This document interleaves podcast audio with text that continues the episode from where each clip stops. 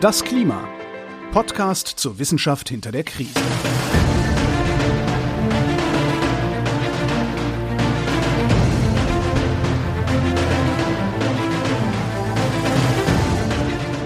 Hier ist das Klima, der Podcast zur Wissenschaft hinter der Krise. Wir lesen und erklären den aktuellen Stand der Klimaforschung jeden zweiten Montag mit Claudia Frick und Florian Freistetter. Schönen zweiten Montag.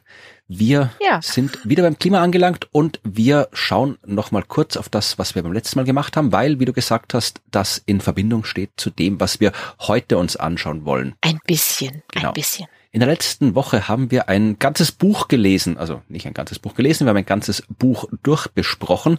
Und zwar ein Buch, das sich mit einem kritischen Blick auf den Weltklimarat beschäftigt hat. Also die Wissenschaft hat evaluiert, sich angesehen, wie das IPCC, der Weltklimarat, arbeitet, welche Kontroversen es da gibt, wie die Arbeit äh, im Zusammenhang mit der Politik funktioniert, ob sie funktioniert, ob der Weltklimarat mit seiner Arbeit das erreicht, was erreicht werden soll, was überhaupt erreicht werden soll, ob das, was erreicht werden soll, das ist, was man gerne hätte, dass erreicht wird, wie man das in Zukunft anders machen kann. Also all das waren die Themen, die sich dieses Buch angesehen hat und es war, war sehr interessant. Ja, auf jeden Fall. Ich fand es super interessant, eine wirklich spannende Folge.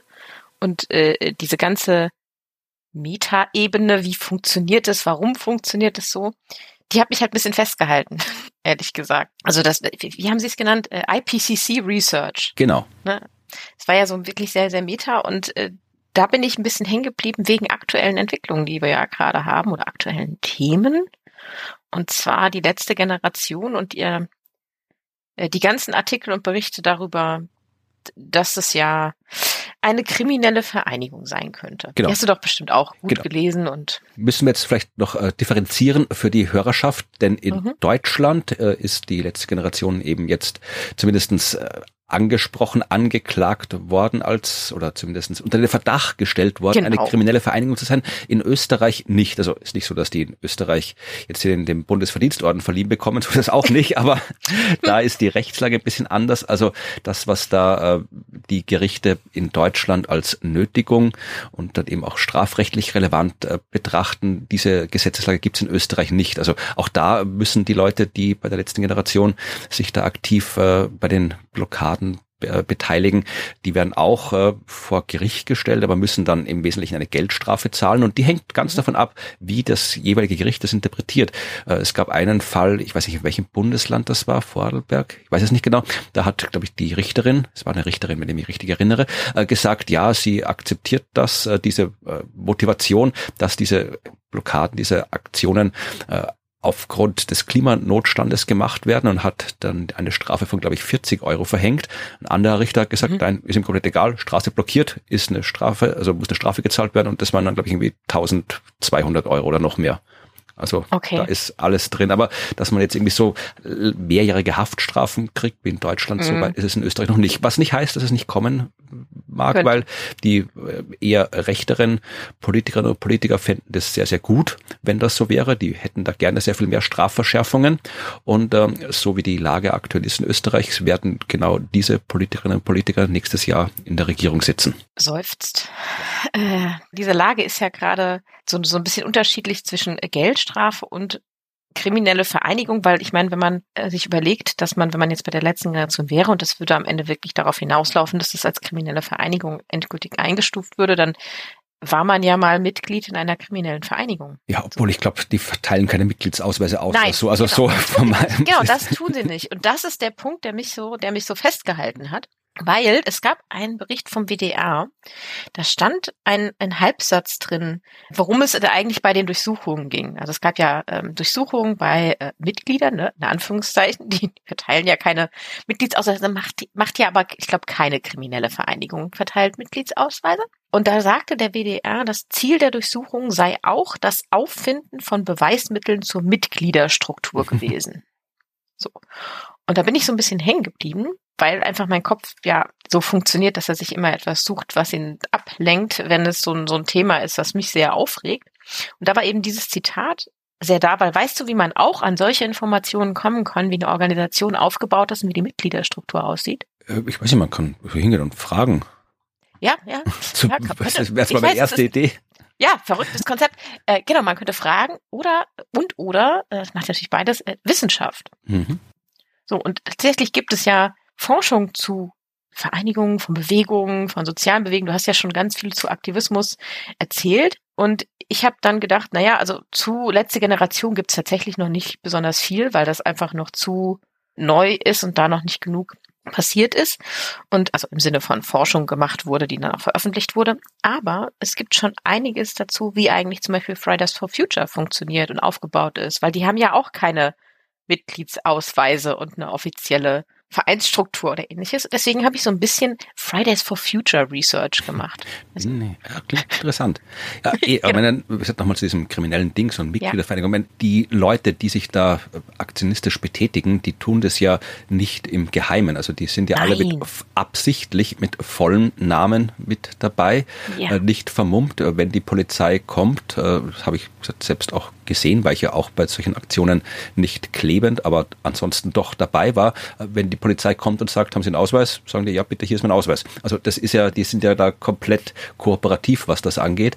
Also das ist ja auch nicht das, was man von einer kriminellen Vereinigung erwarten würde. Und äh, mein Deutschland ist nochmal ein anderer Fall, weil da hat es sogar der Verfassungsgerichtshof festgestellt, dass die im Wesentlichen die äh, ja, Verfassung äh, unterstützen wollen oder das durchsetzen wollen, was in der Verfassung steht. Also wenn man jetzt schon kriminell ist, weil man die Verfassung schützt, dann wirft Fragen auf. Es wirft Fragen auf. Natürlich wird viel drumherum argumentiert, ne? also so von wegen Geld sammeln und damit finanzieren, dass Menschen Straßen blockieren, aber das ist ja alles, also, naja, es ist ein Thema, das ich auf jeden Fall sehr aufgeladen finde. Und dafür, dass es am Ende darum geht, dass man eigentlich nur möchte, dass die Regierungen sich an ihre eigenen Vorgaben halten, ja, nicht nachvollziehbar. Aber gut. Es ist schon kriminell, wenn man der Regierung vorhält, was sie gesagt hat und dann nicht tut. Ja, ich also, auch. da müsste schon Gesetz als Wahlversprechen binden willst ja. und Koalitionsverträge. Also, naja, das fällt uns ein. Gut, ich möchte aber dann eintauchen in den, ich nenne es mal FFF Research, wie IPCC Du musst das Research FFF nennen. Das ist nämlich Friday for Future Forschung. Oh, okay, gut. Die 4F. Also wir machen 4F heute. Ja, wenn ich das erforschen also, würde, dann wäre ich FF, FFFFF, nämlich Florian Freistadt Friday for Future Forscher. Oh, das solltest du machen. Eingetragene Marke. Ja, ja. ja. Kannst du dir auf ein T-Shirt drucken, auf jeden Fall. Also sind wir wieder ernsthaft. Erklär mal die Forschung.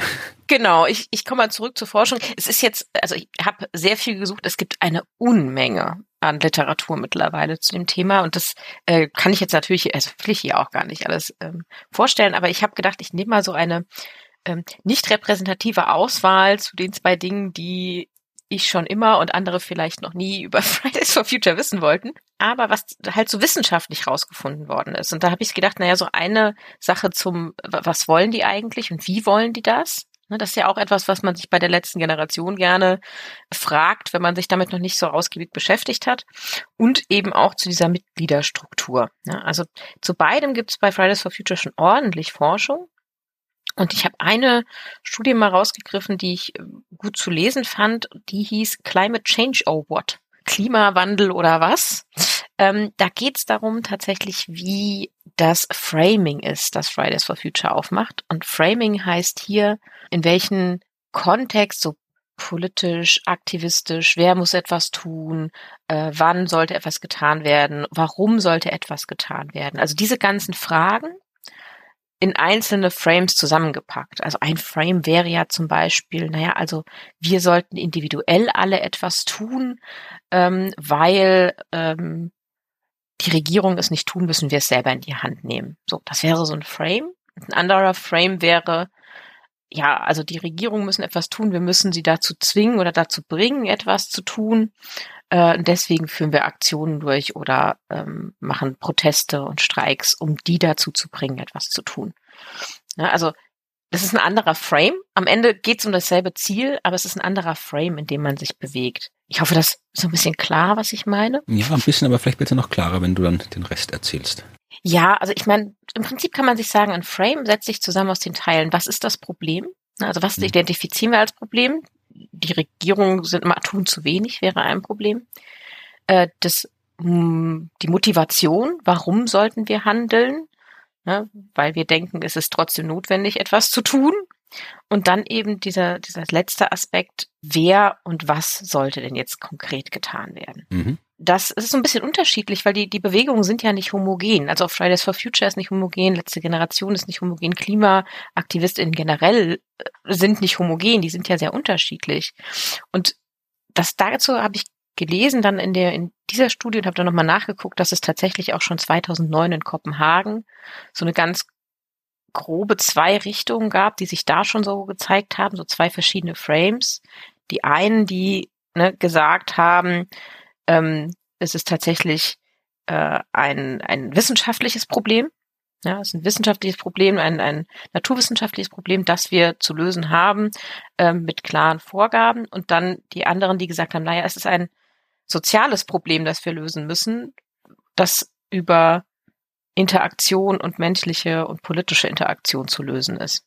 Gut, aber jetzt haben wir schon 14 Jahre nach 2009. Und eben. Ich glaube, nach dem, was wir besprochen haben, jetzt auch im IPCC-Bericht, ist ziemlich klar geworden, dass ja. es eben äh, ein soziales, politisches Problem mittlerweile geworden ist. Das war ja auch, glaube ich, die Conclusio mhm. vom IPCC-Kritikbuch letztes Mal, ja. dass äh, dort gesagt wurde, die Wissenschaft ist im Wesentlichen durch. Jetzt vereinfacht gesagt, wir haben dieses Phänomen ausreichend erforscht, um zu wissen, wo das Problem liegt, wie die Lösung ausschauen kann und muss und welche Methoden dafür benötigt werden. Und die sind auch vorhanden. Und das Einzige, was noch fehlt, ist, dass es jetzt getan wird. Und da kann man halt noch so sehr irgendwie, ja, den Geschirrspüler richtig einräumen zu Hause und den Deckel auf den äh, Kochtopf legen beim Kochen, was alles sinnvoll und wichtig ist. Aber ohne politische Maßnahmen und gesellschaftliche Maßnahmen wird mhm. dieses Problem sich nicht lösen lassen. Also ist das Hauptproblem mittlerweile eins, das ja die Politik betrifft, beziehungsweise unser gesellschaftliches, individuelles, gemeinschaftliches Verhältnis zur Politik. Das stimmt. Aber das ist tatsächlich, also du bewegst dich tatsächlich und wir, ich bewege mich da ja auch drin, in genau diesem Frame. Das ist unser, unseres, äh, was ist das Problem, wie gehen wir es an, wer sollte es angehen. Das ist unser Frame.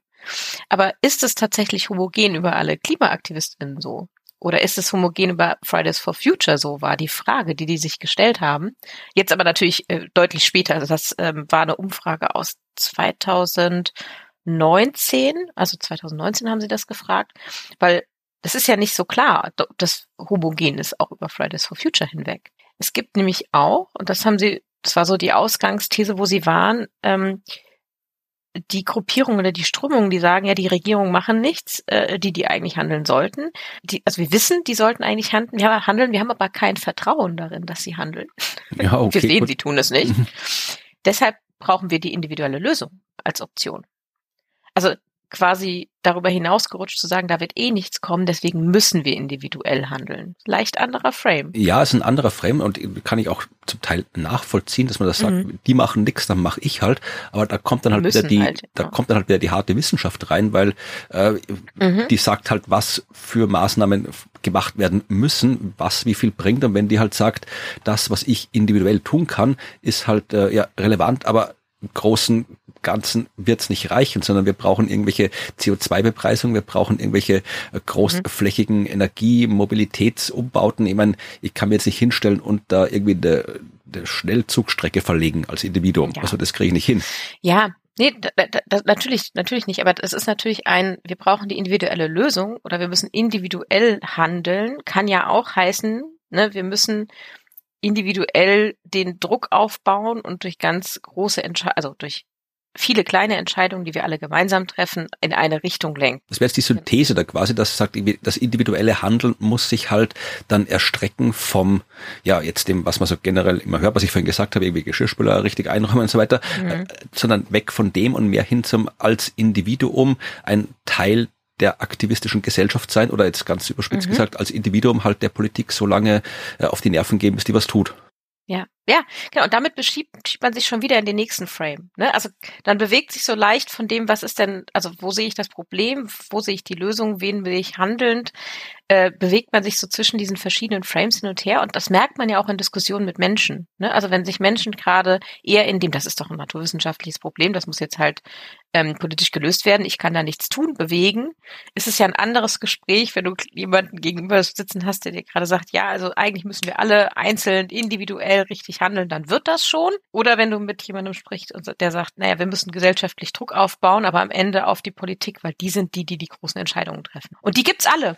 Die begegne ich alle, diesen Personen. Kennst du das Konzept, ich weiß gar nicht, ob wir das schon mal erwähnt haben, ich glaube nicht, kennst du das Konzept des ökologischen Handabdrucks? Warte, Handabdruck, nicht Fußabdruck. Nee, nee, genau, Handabdruck. Ja, äh, nee.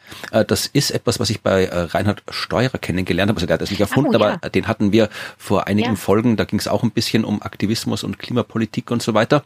Äh, und der ist ein sehr großer Fan von diesem Konzept. Das ist mhm. so das Gegen, der Gegenentwurf zum ökologischen Fußabdruck. Über den haben wir schon gesprochen. Das ist ja das, wo du dir ja. ausrechnen kannst, wie viel du jetzt persönlich an CO2-Emissionen verursachst. Gibt es ja schon einen CO2-Rechner, was ja dann äh, auch vor allem durch die fossilen Firmen, Ölfirmen populär gemacht worden ist, eben auch wieder als Frame in dem Fall vermutlich, um eben ja die Verantwortung von den Firmen, von der Gesellschaft, von dem Großen auf das Individuum zu verlagern, ja, dass sich jeder genau. ganz genau anschauen kann, was er oder sie persönlich jetzt irgendwie an Schaden anrichtet.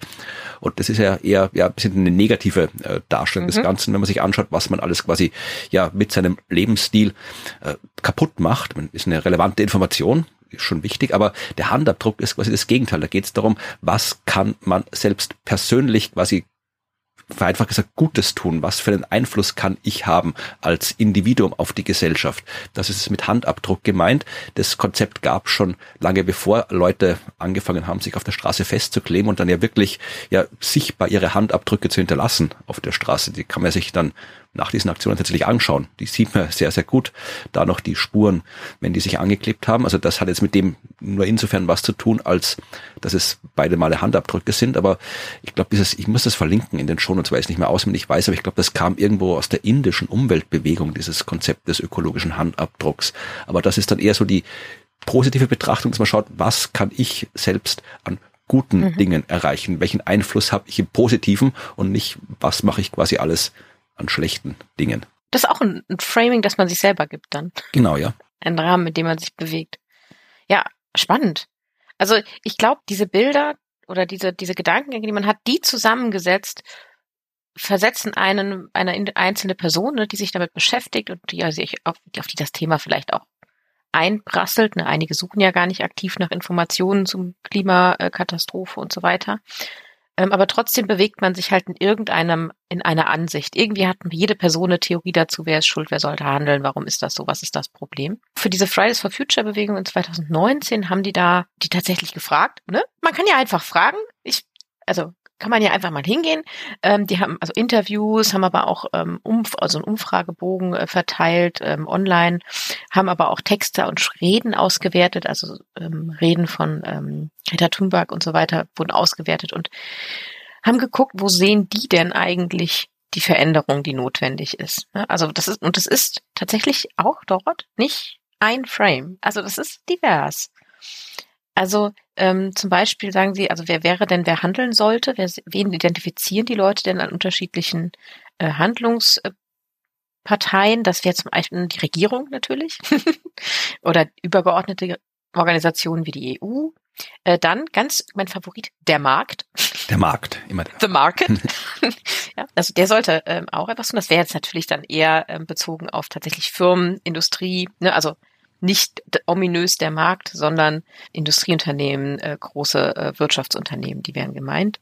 Dann gibt's die individuellen Personen, also die tatsächlich ähm, wir einzeln sind. Und als viertes noch ähm, äh, Civic Actors, also ähm, ja, so eben Organisationen und Einheiten wie Fridays for Future oder ähm, andere Zusammenschlüsse, die sich gefunden haben. Also da, da gibt es dann verschiedene Aspekte, die so rausgezogen werden und auch gibt es verschiedene ähm, Dinge, wie sich das System verändern soll. Ne? Also die haben mhm. dann zum Beispiel rausgefunden, einige sind sehr für diesen Top-Down systematischen Veränderungen, also wirklich die Regierung soll machen, dann folgt der Rest nach. Und dann haben die da haben wir nochmal unterschieden zwischen, die wollen ein Systemveränderung im Sinne von weg damit und neu, also System Change. Mhm.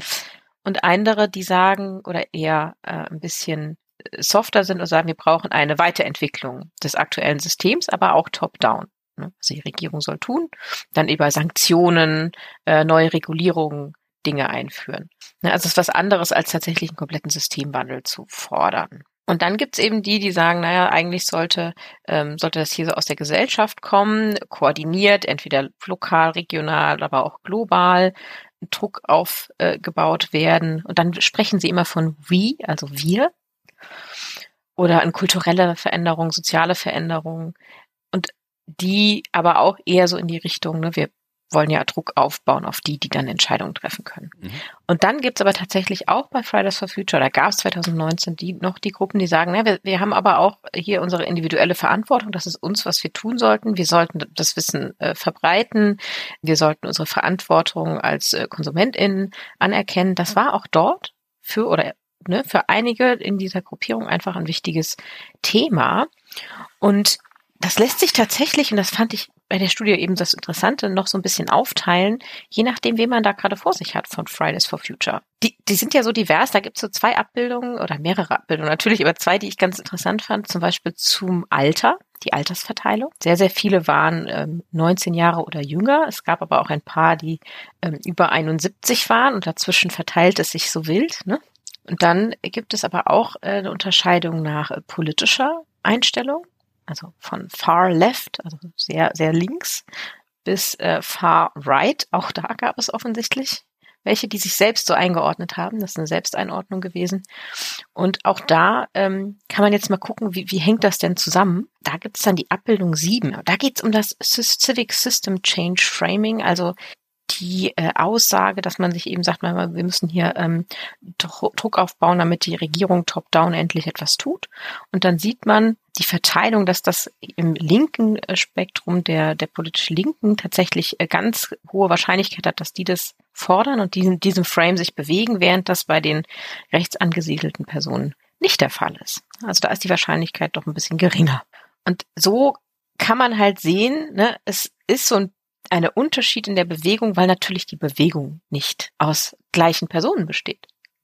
Ja, also das ist ja auch was, was ich immer so, ja, außergewöhnlich ist vielleicht das falsche Wort, aber ich sage es einfach mal außergewöhnlich finde an diesen ganzen Klimaprotesten, an den ganzen Klimaaktivismus und dem allen und dem ganze Klimadiskurs, dass mhm. immer noch äh, so getan wird oft oder dass das so dargestellt wird, als wären das irgendwelche Partikulärinteressen, äh, aus denen man sich raushalten kann, wenn man nicht will. Also so, als wäre das jetzt ja. irgendwo hier irgendwie eine, eine, Straße, eine Einkaufsstraße, die zur Fußgängerzone werden soll. Ja, wenn es mhm. jetzt irgendwie hier bei mir in der Stadt, wo ich wohne, passiert, dann kann mich das interessieren. Dir kann das komplett egal sein. Also du kannst sagen, du kannst zwar eine Meinung dazu haben, wenn du willst. Du sagst, es mhm. gehört mehr, braucht mehr Fußgängerzonen auf der Welt, dann kannst du dich da auch engagieren, aber kannst auch sagen, was die in dieser Stadt in Österreich machen, ist mir da im in Köln egal. komplett egal. Ja. Das betrifft mich nicht und es betrifft dich ja auch nicht, ja.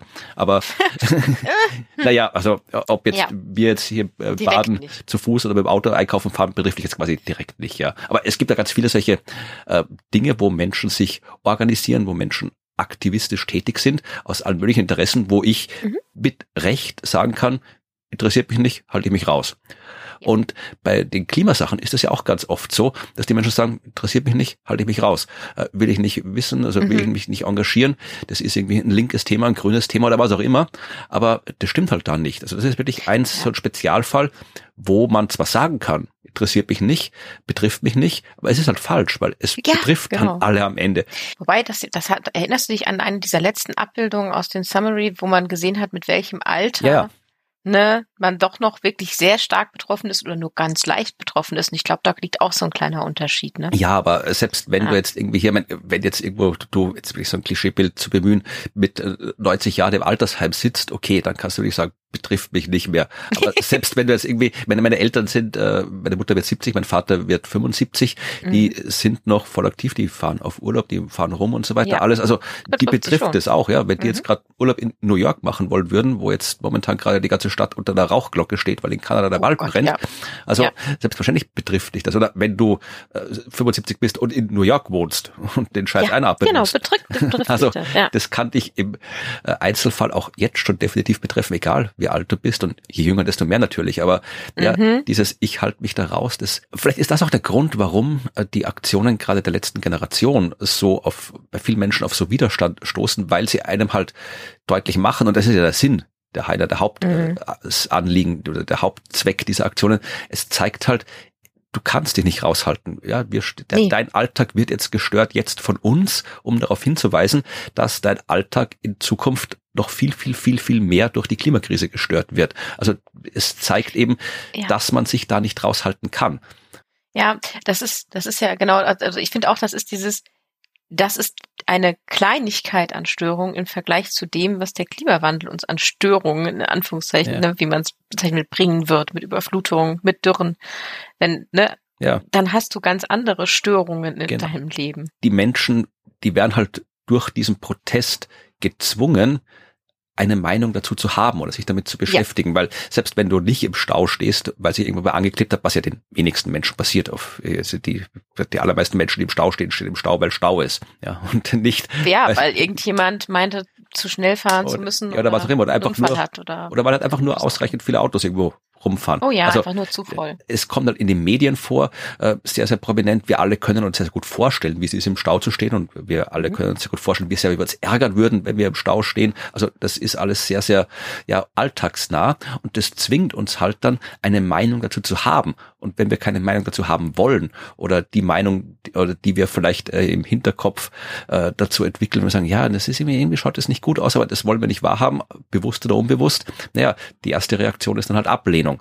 Aber mhm. ich glaube, ja. ich glaube auch, das ist ein Fortschritt. Also selbst die, die dann da rumstehen und sagen, scheiß letzte Generation, äh, können alle eingesperrt, selbst die haben sich damit beschäftigt und die haben das, den Gedanken schon die mal im Kopf. eine Meinung gebildet. Ja, ja, die haben den Gedanken schon mal im Kopf und dann bleibt er da vielleicht auch ein bisschen. Also ich glaube, das spielt schon eine Rolle, dass das eben hier diese, äh, um jetzt wieder auf dein, das Paper zurückzukommen, das du besprochen hast, also diese Inhomogenität in der Zusammensetzung, ich glaube, die ist ja nicht nur zu erwarten, sondern die ist auch sehr, sehr wichtig.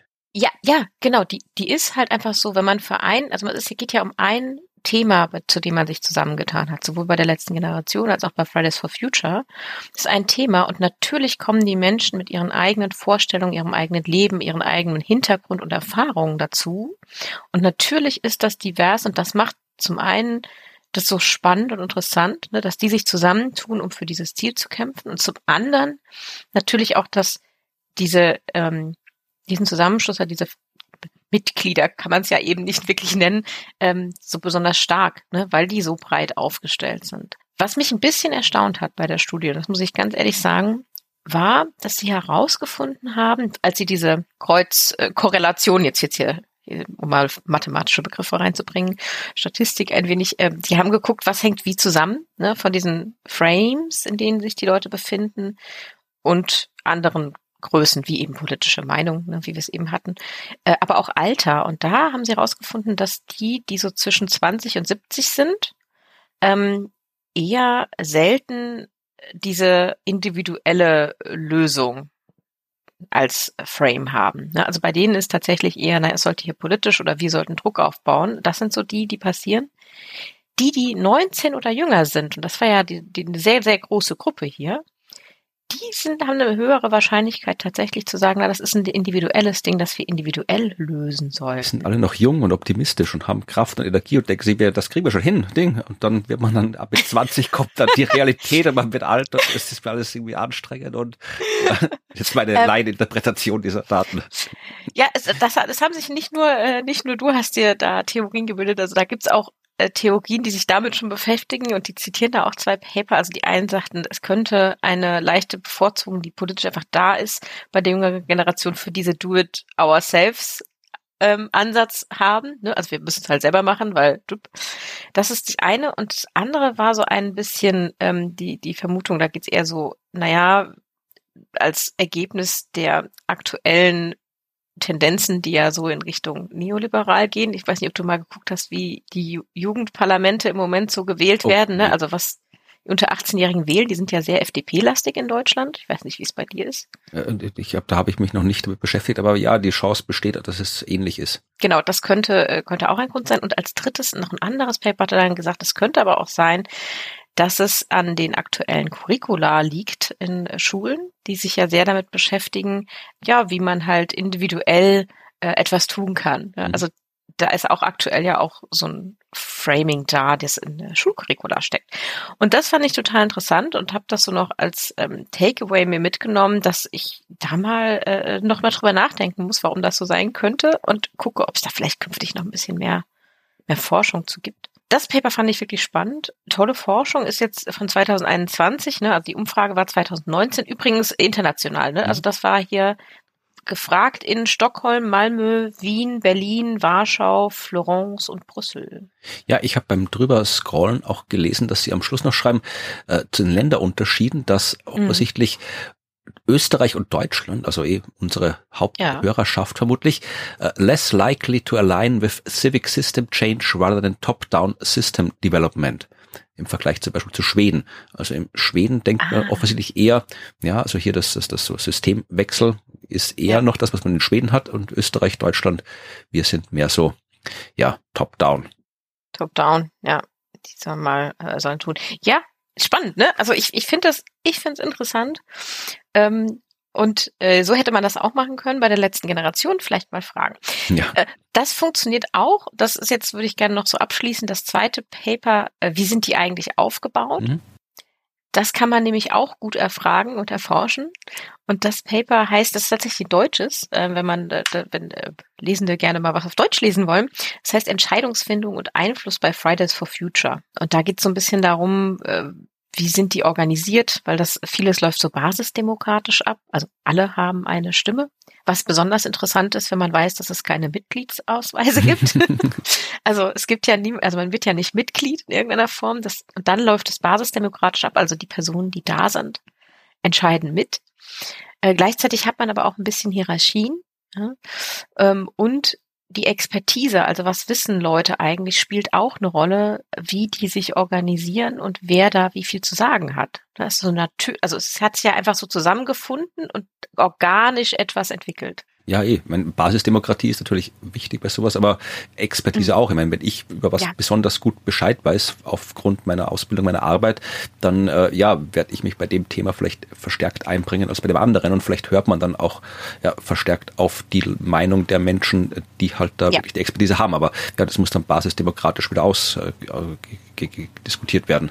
Mhm. Ja, Genau, also das, das am Ende wird das basisdemokratisch entschieden. Genau, aber wer natürlich da wie viel Einfluss hat im Sinne von, wem hört man denn da sehr viel zu? Wer, wer kann denn viele mobilisieren aus der Basis, ist natürlich dann die nächste Frage. Und die sind ja völlig dezentral organisiert. Das Problem ist, dass du dann vermutlich auch äh, in Konflikt äh, mit den Medien kommst, oder nicht in Konflikt mit den Medien kommst, sondern in Konflikt mit der Abneigung, der von mir jetzt behaupteten Abneigung der Medien gegen basisdemokratische Strukturen, weil Medien wollen wissen, das ist die Person von Fridays for Futures. Das ist irgendwie Greta Thunberg, das ist irgendwie ja. äh, der Neubauer oder dieser Schilling oder wie die ja. in den Ländern heißen. Und das ist, das ist das Gesicht, das ist die Person hinter Fridays for Futures. Und wenn wir was wissen wollen über die, dann fragen wir die, dass dahinter eben eine basisdemokratische Struktur steht, wo eine Person vielleicht bedingt für alle sprechen kann, aber aufgrund der Struktur her eigentlich mhm. nicht für alle sprechen kann, das passt halt in die medialen Mechanismen ja. nicht rein. Es, es passt in die medialen Mechanismen absolut nicht rein. Es passt auch nicht in das, was wir gerne als Menschen sehen und lesen, weil wir gerne uns ja mit Personen identifizieren und verbinden. Auch wenn wir über ähm, eine Bewegung lesen, mögen wir ja uns mit Personen identifizieren zu können. Also auch für uns, die wir solche Artikel lesen und uns mit sowas beschäftigen, ist es etwas, wonach wir suchen. Ne? Also Personen, Menschen, mit denen wir, ja, wo wir eine Verbindung aufbauen. Also deswegen ist es super schwierig und dann merkt man auch, das kommt so in der Studie auch raus, die übrigens auch auf Beobachtungen, Interviews und Umfragen beruht. Ähm, da merkt man zum einen, dass sie so ein echtes Spannungsfeld haben bei diesen Entscheidungen, die sie treffen zwischen dem, was so dem basisdemokratischen Grundprinzip ähm, entspricht und dem, was man natürlich braucht, um effizient Dinge entscheiden zu können, mhm. so auf der Bundesebene, wenn man da irgendwie wirklich für die Bewegung sprechen will. Und dieses Spannungsverhältnis, wie macht man das denn? Und manchmal geht da was schief oder ne, manchmal passiert etwas ohne basisdemokratische Legitimation, weil es einfach Zeit braucht, mhm. alle zu fragen. Ähm, dieses Spannungsfeld haben die auch. Das ist ja nichts Neues. Ne? Also alle Bewegungen, die sich so finden, haben das. Aber ähm, Fridays for Future hat es auch. Und zum anderen haben die genau das, was so passiert. Die haben informelle Hierarchien zwischen oder innerhalb der verschiedenen Ebenen, äh, die einfach gewachsen sind. Ja, aber die kriegst die, die kriegst ja zwangsläufig. Das hast du schon, wenn du ja, auf der Uni genau, über der, der Gruppenarbeit machst, hast du dafür für ja, eine informelle genau. Hierarchie. Also absolut, genau. Die bekommst du einfach und die werden aber von den äh, von den Leuten, die bei Fridays for Future aktiv sind, sowohl positiv als auch negativ bewertet. Also es kommt immer drauf an. Ne? Manchmal ist das eine positive Sache, manchmal eine negative, die da passiert. Also es ist nicht per se super toll. Es ist auch nicht per se super schlecht. Es ist einfach etwas, das passiert und je nach Situation, in der man sich befindet, schnelle Entscheidungen, da ist es eher positiv. Oder das Gefühl von, ich kann etwas bewirken, da ist es eher negativ, wenn man so informelle Hierarchien hat. Ähm, da kommt es aber drauf an. Und ich finde es spannend, dass es da auch rauskommt. Und dann so als drittes, wer ist denn jetzt in den Hierarchien so ein bisschen ähm, ja äh, wichtig oder weit oben? Und das sind tatsächlich äh, die, die mehr Erfahrung haben im Sinne von ne, aktivistisch unterwegs zu sein. Also wer, wer, wer kennt sich da aus und weiß, wie das funktioniert? Wer ist vielleicht auch kompetenter im Thema? Und ganz wichtig, wer ist am besten vernetzt? Mhm. Ne, also mit anderen ähm, Aktivistinnen und so weiter. Und das ist aber auch etwas, was ganz natürlich passiert, glaube ich, oder? Das ist nichts total Überraschendes. Nee, das überrascht mich jetzt nicht, ja. überhaupt nicht. Was hingegen so ein bisschen überraschend ist für die, äh, die es geschrieben haben, war tatsächlich, ähm, dass im Vergleich zu anderen sozialen Bewegungen, die es so gibt, Fridays for Future für ihren, also ihr Wirkradius, ihr Wirken erstaunlich resilient ist mit, mit dieser riesigen Mitgliederstärke, die alle basisdemokratisch versuchen, gemeinsam etwas zu tun. Also es ist eben nicht, dass das im Chaos versinkt und am Ende nichts getan wird, sondern die sind tatsächlich, haben sehr hohen Wirkungsgrad nach außen, obwohl sie innerlich so ähm, ja, sich Zeit nehmen und Dinge basisdemokratisch entscheiden und diskutieren. Ich finde das irgendwie spannend und auch wenn es da eben tatsächlich so ein bisschen Machtasymmetrien gibt, funktioniert es aber sehr, sehr gut ähm, in großen Teilen. Ich weiß nicht, wie das einzelne MitgliederInnen so sehen. Ne? Also das ist tatsächlich ja unterschiedlich, wie es manche wahrnehmen, aber so im Mittel ist das das, was rauskommt. Ja, also ich kann das ich sag, absolut nachvollziehen. Wenn jetzt meine eigene äh, Rolle in diesem ganzen Aktivismus-Umfeld betrachte, also ich, ich habe keinen Mitgliedsausweis von irgendwem.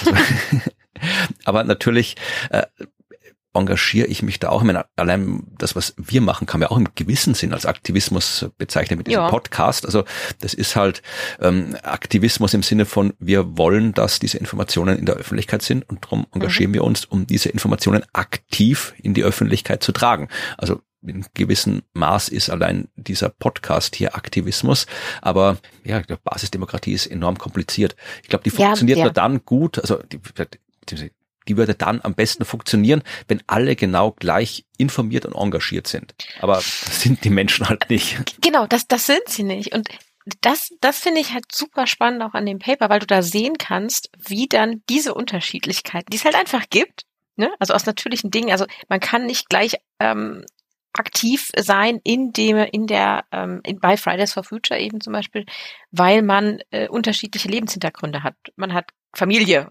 um die man sich kümmern muss. Ähm, man, man arbeitet oder man arbeitet nicht, ne, oder ist vielleicht in Rente oder ist es noch nicht. Das sind ja unterschiedliche Rahmen, in denen wir sind. Und diese Unterschiedlichkeit hat aber dann eben einen Einfluss darauf, wie viel wir tatsächlich dort ähm, reinbringen und wie viel wir dann auch vielleicht zu sagen haben oder wie viel Einfluss wir haben. Und da kann man durch diese Abbildung durchgehen, dieses Artikels, also so Abbildung zwei, fünf, sechs, da sind so verschiedene Sachen gefragt. Ne? Also zum Beispiel äh, natürlich erstmal die Frage, werden eigentlich immer alle beteiligt, also oder sollten eigentlich immer alle beteiligt werden, wo dann ganz viele sagen, ja, natürlich sollten immer alle beteiligt werden, wir wollen das basisdemokratisch. Und dann, und wie ist es tatsächlich? und da ist es dann wieder ein bisschen gemixt. Da sagen ganz viele, weiß ich gar nicht, wie es wirklich ist. Ähm, dann, wie ist denn der Einfluss, ja, wenn man zum Beispiel, wenn Aktivisten in, in NGOs engagiert sind, mhm. in anderen, oder in Bürgerinitiativen schon vernetzt sind oder mit denen, oder wenn die in Parteien sind, hat das einen Einfluss darauf, wie viel Einfluss die haben in dem, in Fridays for Future? Das ist gemischt. Da ist die Antwort so, gar nicht oder ja, schon. Ist so auf dem kompletten Spektrum, da gibt es keine Tendenz, würde ich jetzt sagen. Aber wenn die innerhalb von Fridays for Future ganz stark vernetzt ist, ne? also sich da ein Netzwerk aufgebaut hat mit Leuten, mit denen sie viel tut oder sich auskennt oder mit denen viel macht, dann hat das einen riesigen Einfluss gefühlt von den Leuten, die geantwortet haben, darauf, äh, welchen Einfluss diese Person auf Fridays for Future auch wirklich hat. nicht wie viel macht sie, sondern wie viel Vernetzung hat sie, hat dann den Einfluss. Und ich finde es super interessant, ne, auch ähm, nochmal so einen Blick auf äh, Außenwahrnehmung zu machen. Abbildung 6 hat das. Da ist nämlich die erste Frage, wenn eine, eine hat eine Aktivistin quasi mehr Einfluss, wenn er sie FollowerInnen auf Social Media hat. Es gibt ja öfter mal so den Vorwurf und da sagen die, nee, trifft gar nicht zu. Also das ist wirklich eine ganz klare Tendenz zum Nein. Ja, aber es stimmt halt nicht, weil ich meine, was ist äh, Follower auf Social Media anderes als ein Maß für Menschen, die man erreichen kann und damit für Einfluss? Ja, aber Einfluss außerhalb von Fridays for Future. Ja, stimmt. Ja, ja, okay, ja, ja es geht auf den internen. Okay, okay, okay. Genau, ja. und das, die Unterscheidung finde ich halt auch nochmal spannend. Also ich, ich glaube auch, dass es ein bisschen Wechselwirkung hat, ne? also durchaus, aber ähm, so für die internen Entscheidungsprozesse offensichtlich nicht den großen, jedenfalls wahrgenommen von diesen Leuten, ähm, wie ich es jetzt vielleicht erwartet hätte von außen. Aber hingegen, und jetzt ist es interessant, die zweite Frage war der Einfluss von AktivistInnen, die in der Öffentlichkeit stehen. Also wie ist denn der Einfluss auf die Bewegung? Und in der Öffentlichkeit stehen und viele FollowerInnen auf Social Media haben, finde ich jetzt nicht komplett entgegengesetzt im Prinzip. Und da sagen sie aber, ja, die, die in der Öffentlichkeit stehen, die haben einen Einfluss auf ähm, die Bewegung. Also der ist sehr groß. Und ich glaube, das ist so ein bisschen, da muss ich lang drüber nachdenken. Ich bin noch nicht abschließend zu einem, einem Verständnis gekommen, aber so ein bisschen denke ich, es geht zum einen darum, nur weil sie in der Öffentlichkeit stehen, haben sie jetzt nicht intern mehr Einfluss oder weil sie viele FollowerInnen haben, haben sie intern mehr Einfluss. Aber wenn sie in der Öffentlichkeit stehen, im Sinne von ihre Aussagen werden aufgenommen und äh, rezipiert und in den Medien dargestellt, dann hat es natürlich eine Rückkopplung auf die interne, ja, auf die interne Struktur und Entscheidung und die Themen, mit denen man sich befasst, weil die setzen die ja. Das wird ja herangetragen an die Bewegung, oh, aber XY hat gesagt, und dann muss man sich natürlich damit beschäftigen. Aber das ist nur meine Interpretation. Ich äh, bin gespannt, was andere da so sehen. Wenn da jetzt irgendwo der, der oder die mega prominente Person äh, plötzlich da Teil von irgendwie Fridays for Futures oder sonst was ist und äh, die dann irgendwas sagt, dann wird das natürlich auch ganz anders wahrgenommen. Wenn jetzt zum Beispiel, weiß ich nicht, mir fällt gerade niemand ein, hier Helene Fischer, mir fällt niemand bessere ein. Wenn Helene Fischer jetzt zum Beispiel äh, sagen würde im großen Bild-Zeitungsinterview, letzte Generation ist total toll, stehe ich voll dahinter, macht das alle, dann, ähm, ah, hat, ja. dann, dann hat das natürlich Einfluss auf die mhm. äh, Bewegung, weil dann ja Menschen überhaupt erstmal von der Existenz, von den Zielen dieser Bewegung erfahren, die es vielleicht vorher gar nicht gehabt hätten. Das heißt, da wird die dann schlagartig sehr viel stärker bekannt, sehr viel stärker im Diskurs auch bekannt und äh, das hat natürlich Einfluss. Also so kann man es auch interpretieren. Nicht, dass quasi das, was die Person, die prominente Person quasi dann durch ihre Öffentlichkeitswirksamkeit äh, an Einfluss hat, Einfluss auf die Bewegung direkt nimmt, sondern eben indirekt darüber, dass diese Öffentlichkeit oder dass einfach mehr Öffentlichkeit äh, eine Bewegung verändert, zwangsläufig. Mhm. Ja, das stimmt. Ich glaube, das, das könnte man so interpretieren. Würde ich auch so wahrnehmen. Wenn jetzt zum Beispiel unser Podcast hier so, so enorm äh, prominent werden würde, dass wirklich das, was wir hier sagen, abends dann irgendwo bei Lanz diskutiert wird, ja, dann hätte es vermutlich auch Einfluss ja. darauf, wie wir diesen Podcast machen. Ein bisschen, ein bisschen, ja. ein bisschen. Übrigens, das ist die erste und letzte Gelegenheit, in diesem Podcast wahrscheinlich, weil du Helene Fischer gesagt hast, ja. einmal zu erwähnen, dass ich früher im Ballett war zusammen mit Helene Fischer. Wow. Als wir klein waren, damals so im Alter von Grundschule und so. Da kommt der aus der gleichen Gegend. Ich habe keine Ahnung, wo die herkommt. Ja. Ja, Rheinland-Pfalz, aus meiner Ecke, aus meiner Hood. Und wir haben gemeinsam im Ballett, ich kann mich lebhaft daran erinnern. Ja, das sind nämlich Skandale, die du teilen kannst. Nein. Nein ja, ich ein netter Mensch. Das, also ja. damals. Ja. genau, aber das ist die einzige Gelegenheit, um das jemals zu droppen. So, habe ich einmal gesagt. Hm. Ich stand neben dem Nobelpreisträger Zeilinger am Pissoir der Uni oh. Oh, okay, gut, ich bin auch ganz dezent neidisch. ja, ich glaube, deine Geschichte ist besser. Aber hm, ich weiß es nicht. Ich habe, also ich glaube, ich glaube nicht. Es sind, sind sich ähnlich. Für eine andere Zielgruppe. Dann schauen wir, schreibe doch nochmal, vielleicht möchtest du auch mal mit uns hier über das Klima reden, Helene Fischer. Machen wir gerne. Vielleicht.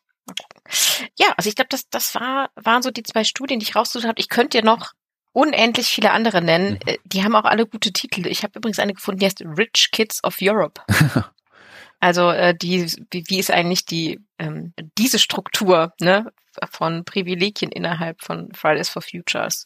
Gibt auch noch eine zu den äh, Gerechtigkeitsvorstellungen, die dort vorherrschen und dann so ein Ländervergleich zwischen Österreich und Deutschland und so. Da könnte man auch mal, ne, könnten wir uns auch mal angucken. Also da gibt's ganz, ganz viel ähm, mit dem man sich beschäftigen kann. Und das hätte man halt auch mal bei der letzten Generation machen können, ne, anstatt Türen einzurennen. Wollte ich nur mal gesagt.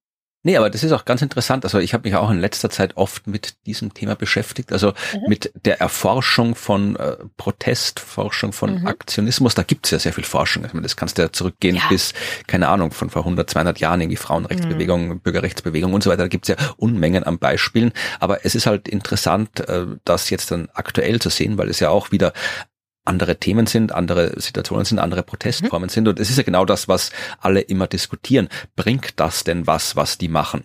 Und da haben wir halt wieder ja. das Problem, was wir auch schon vor einigen Folgen besprochen haben, mhm. dass wir jetzt eigentlich hier Wissenschaft über etwas wollen, was gerade erst passiert.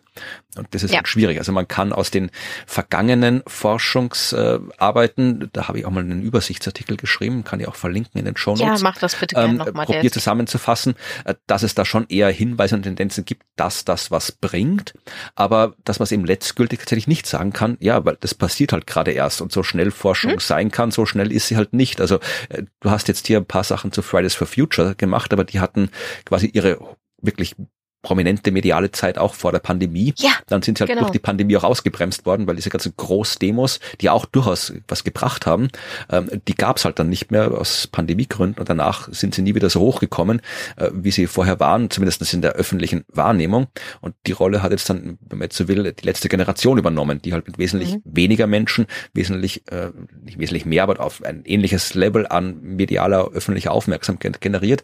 Und ja, also das muss auch alles erforscht werden, was denn da jetzt ja. rauskommt. Also hm. das ist halt ein sehr spannendes Forschungsgebiet. Da bin ich gespannt, was wir da in Absolut. Zukunft noch erfahren werden ist eine spannende Sache. Äh, wer gern, das kann ich nochmal hier so als Literaturtipp oder Buchtipp geben. Äh, es gibt ein Buch, das ich noch nicht komplett gelesen habe, aber zumindest so weit gelesen habe, um zu sagen, dass es interessant ist. Das ist, äh, heißt Inside Fridays for Future, die faszinierende Geschichte der Klimabewegung in Österreich.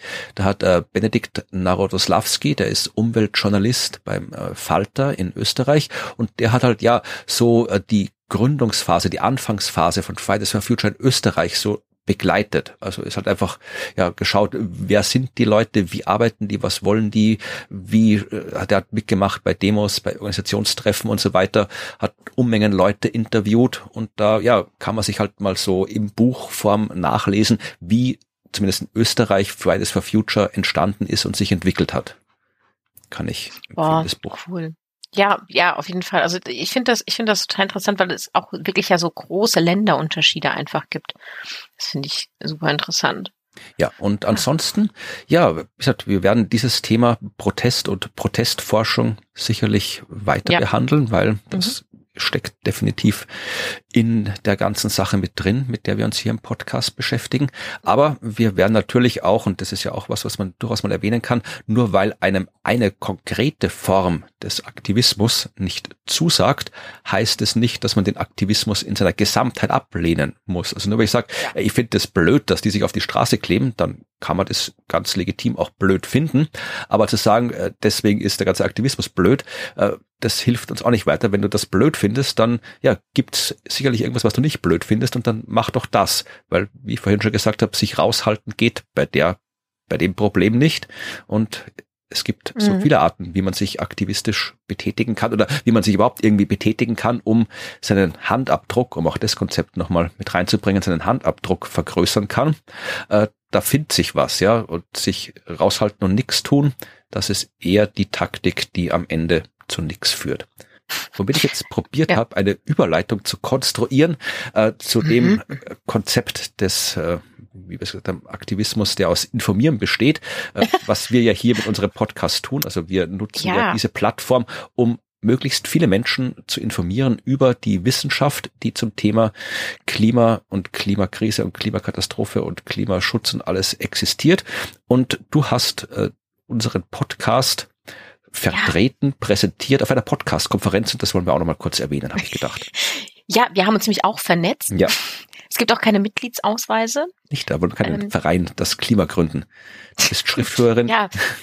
Oh, oh, oh, ähm, oh Gott. Nee, machen ähm, wir nicht. Nein. Machen wir keine Vereine. Gut. Puh. Nee, ich äh, war tatsächlich auf der ganz Ohr. Das ist ein Barcamp, das äh, ausgerichtet wird von wissenschaftspodcasts.de. Das sollte man kennen. Es ist mir so peinlich, dass ich da noch nie war auf diesen Dings, weil ich, ich, ich bin mir nicht ganz sicher, wie die Geschichte ist, aber es besteht die Möglichkeit, dass ich indirekt verantwortlich bin, dass es diese ganz Dinger gibt, weil ich irgendwann mal auf Twitter geschrieben habe vor Ewigkeiten, warum gibt es eigentlich keine, kein Treffen, keine äh, Vernetzungsaktionen, sonst irgendwas, Konferenzen für Wissenschaftspodcasts im deutschsprachigen Raum? Und einer ja. dieser Menschen, hat, ich glaube, das hat das dann aufgegriffen, dass Lars, dieses, Lars das, diese, diese, diese äh, Ganzohr äh, Treffen ja. gibt. Und wie gesagt, ich habe dann immer mal probiert mitzumachen, aber es, ich habe es nie geschafft. Ähm, wie gesagt, das immer wieder hier mit, mit äh, man möchte gern irgendwo mitmachen, aber dann geht's zeitlich ja. nicht, dann geht's genau. räumlich nicht. Und ja, also irgendwie. Ich habe das dann mal gemacht. Ja, irgendwann, irgendwann, irgendwann werde ich da auch dabei sein.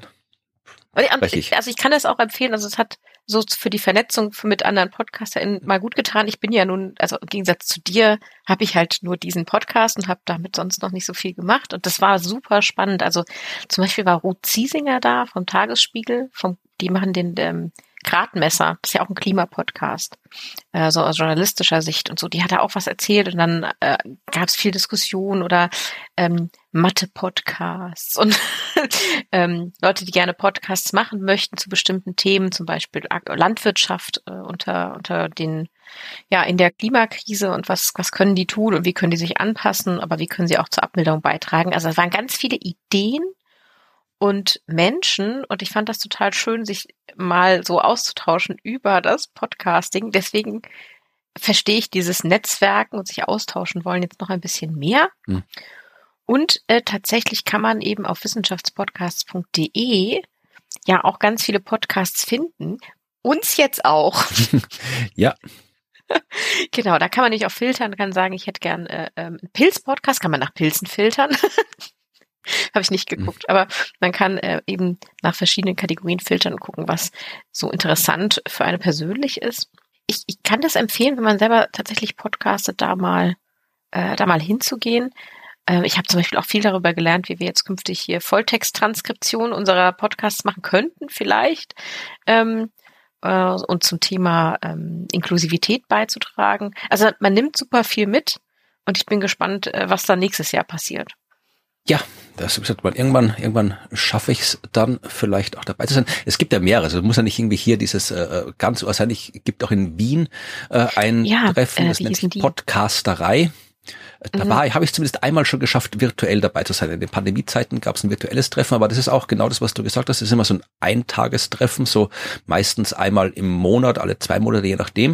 Und da treffen sich halt auch diverse Leute aus, die Podcasts machen, äh, aus eher dem Großraum Wien und meistens eine Person hält dann einen Vortrag zu irgendeinem Podcast relevanten Thema und dann trifft man sich und redet so ein bisschen und plaudert so ein bisschen. Also ja, was halt so bei Vernetzung ist. Und das äh, gibt's vermutlich in kleineren Maßstäben auch noch bei diversen anderen, äh, äh in anderen Gegenden. Also kann man sich mal umschauen. Mhm, ja. Und was hast du den Leuten erzählt dort? Äh, ich habe unseren Podcast mal vorgestellt. Also es ist ja immer, immer wenn ich äh, auf irgendeine Veranstaltung bin, die von Henning, Henning Krause, wer nicht kennt, Henning Krause organisiert wird, da, da gibt's immer nur Frauen, die was vorstellen. Das finde ich ähm, richtig gut. Der gibt sich Mühe, dass tatsächlich ähm, die Panels divers besetzt sind oder tatsächlich eben diesmal gänzlich von Frauen besetzt mhm. waren. Und ähm, ich habe dann was dazu erzählt, wie jetzt ähm, man aus 10.000 Seiten Text einen Podcast machen kann, weil das ja ein bisschen ähm, eine Besonderheit ist. Also ich, ich meine, ich muss den Leuten ja nicht erklären, wie Podcasts funktionieren. Ähm, aber ich dachte, ich kann da was dazu erzählen, was es so besonders macht, wenn man eine Unmenge an Text hat. Ja. Genau, das habe ich erzählt. Ich habe auch die Folien noch veröffentlicht, weil äh, einige Interesse daran hatten, die zu haben. Und dann, äh, ja, wer Interesse hat, kann sie sich jetzt runterladen. Sind jetzt, hast du jetzt alle, alle überzeugt, dass unser Podcast toll ist? Ja, also das, da musste ich ja gar nicht. Das war natürlich schon völlig klar. Ähm, nee, aber so Anregungen gegeben, also dass äh, dieses ich hatte ja erwähnt, zum Beispiel im Vortrag, dass es dann auch darum ging, äh, dass es, äh, also ich ihn zumindest belastend fand und dass das schon mental was mit einem macht und auch für die Zuhörenden äh, belastet, Belastung sein kann und dass man da auch drüber redet. Und das fanden die auch ganz interessant, weil das halt bisher offensichtlich noch nicht so wirklich oft diskutiert wird, ne, dass es bei manchen Themen natürlich emotional stark belastend ist. Und da haben wir dann ein bisschen drüber geredet und über die Möglichkeit, vielleicht äh, vor bestimmten Themen irgendwie im Podcast zu sagen, Vorsicht, jetzt kommt hier Thema X, ähm, äh, überspringt doch mal die nächsten zehn Minuten, wenn euch das zu nahe geht. Das fand ich ganz interessant. Das ist sowas, was ich für die Zukunft auch nochmal mitnehme und überlege. Ne? Also bei, bei bestimmten Themen, ob man das machen mag. Ja, also ich kann, wenn wir jetzt schon eh schon uns dem Ende der mhm, Folge mhm. nähern, dann kommt ja meistens, sofern wir Bescheid wissen, eine Vorschau auf die nächste Folge. Und ja. ich kann schon sagen, dass die nächste Folge vermutlich eine sein wird, wo man davor anmerken könnte, wenn ihr gerade nicht so gut drauf seid, dann höre ich das lieber nicht an. Weil da geht es dann um ein Thema, das eigentlich äh, genau die, eine gute Fortsetzung von dieser Folge ist, beziehungsweise es wäre auch eine gutes, ein gutes Prequel gewesen.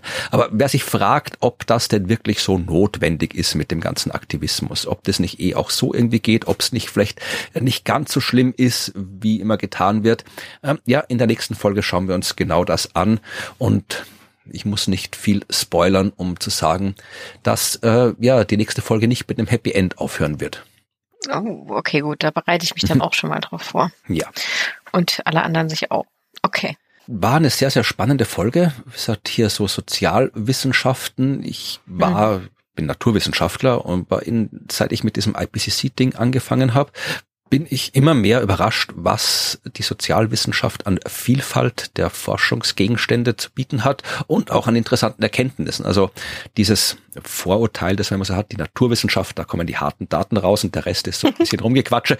Das hat so in der Form eh noch nie gestimmt, aber so ein bisschen so als Naturwissenschaftler, der ich bin, hat man das immer so ein bisschen im Hinterkopf unbewusst, dass man hier, man macht so die harte, objektive mhm. Wissenschaft und das andere ist halt so ein bisschen subjektives Rumdiskutieren. Aber ja, es ist, sind andere Methoden, aber gewisse Dinge kann man nur auf die Art erforschen und ich ja. bin jetzt in den letzten Jahren immer wieder überrascht, positiv überrascht, was da an, an spannenden Erkenntnissen rauskommt aus diesem Forschungszweig, der mir halt vorher nie so bewusst war, aber weil das Klima so funktioniert, wie es funktioniert und zu einem gesellschaftlichen Problem geworden ist, ja, brauchen wir die Gesellschaftswissenschaften hier genauso dringend wie die Naturwissenschaften, mhm. wenn wir da durchkommen wollen. Also ich bin gespannt, was wir da noch haben. Wenn ihr auch äh, Meinungen dazu habt, wenn ihr auch Forschung kennt aus diesen Bereichen oder vielleicht sogar Forschung kennt aus Bereichen, von denen wir noch gar nichts wissen, äh, dann sagt uns das bitte, gebt uns Feedback, schreibt uns Nachrichten unter der E-Mail-Adresse podcast.dasklima.fm. Wenn ihr Links zu all dem haben wollt, was äh, wir gesagt haben, was wir besprochen haben, also Links zu den einzelnen Forschungsarbeiten, die Claudia besprochen hat, zur Ganzohr-Konferenz, die Vorträge, Links zu dem Buch, das ich erwähnt habe und so weiter.